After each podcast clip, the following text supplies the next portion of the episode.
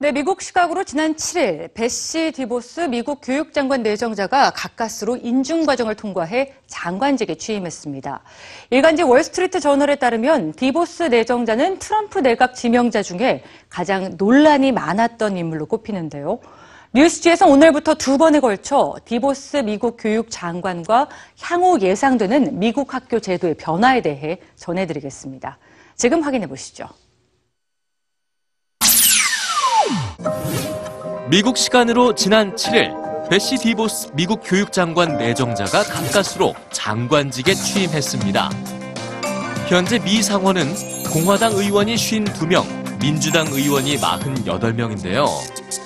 디보스 내정자의 인준에 대해 민주당 전원이 반대하고 여기에 이례적으로 공화당 의원 2명이 동참하면서 디보스는 6일에 있었던 상원 인준 표결에서 찬성 50표와 반대 50표를 받게 됐습니다. 이에 민주당 의원들은 24시간의 마라톤 반대 연설에 들어갔고 표결은 다음 날로 연기됐는데요. 최소 과반인 51표를 받지는 못했지만 마이크 펜스 부통령이 캐스팅 보트를 행사하면서 51대 50으로 결국 인준안이 통과됐습니다. 부통령이 장관 인준의 투표권을 행사한 건 미국 역사상 처음 있는 일이라고 하는데요. 뉴욕타임스는 캐스팅 보트는 미국의 수도를 정하거나 영국과의 전쟁을 피하는 것 같은 사안에 대해 결정적인 한 표를 담당해왔다고 꼬집었습니다. 그동안 민주당 의원들은 디보스 장관에 대해 자질이 부족하다며 인준에 반대해왔는데요. 디보스는 공립학교에 다닌 적이 없고 자녀를 공립학교에 보내본 적이 없어서 미국의 공교육을 책임져야 할 교육 장관으로서 부적합하다는 것이었죠. 또한 교육기관에서 일을 해본 경험이 없기 때문에 교육에 대한 현장 지식이 없다는 것 또한 반대를 받아온 이유입니다.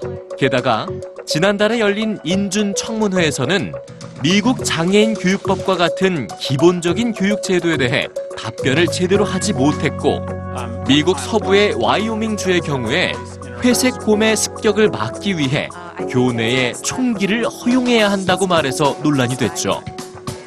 부유하게 자라온 디보스는 생활용품 회사인 아무웨이의 상속자 딕 디보스와 결혼을 했는데 부부의 재산은 약 6조 원에 달합니다.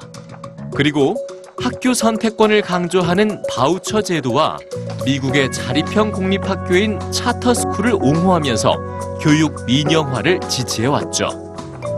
최근 32만 5천 명이 소속된 캘리포니아 교사 연합회는 성명을 통해 억만장자 사업가인 디보스는 자격이 미달하며 그녀는 가장 기본적 시민권인 공교육을 받아야 할 학생들에게는 관심이 없고 오직 교육이 비즈니스가 되는가에만 관심을 두고 있다며 비판했습니다.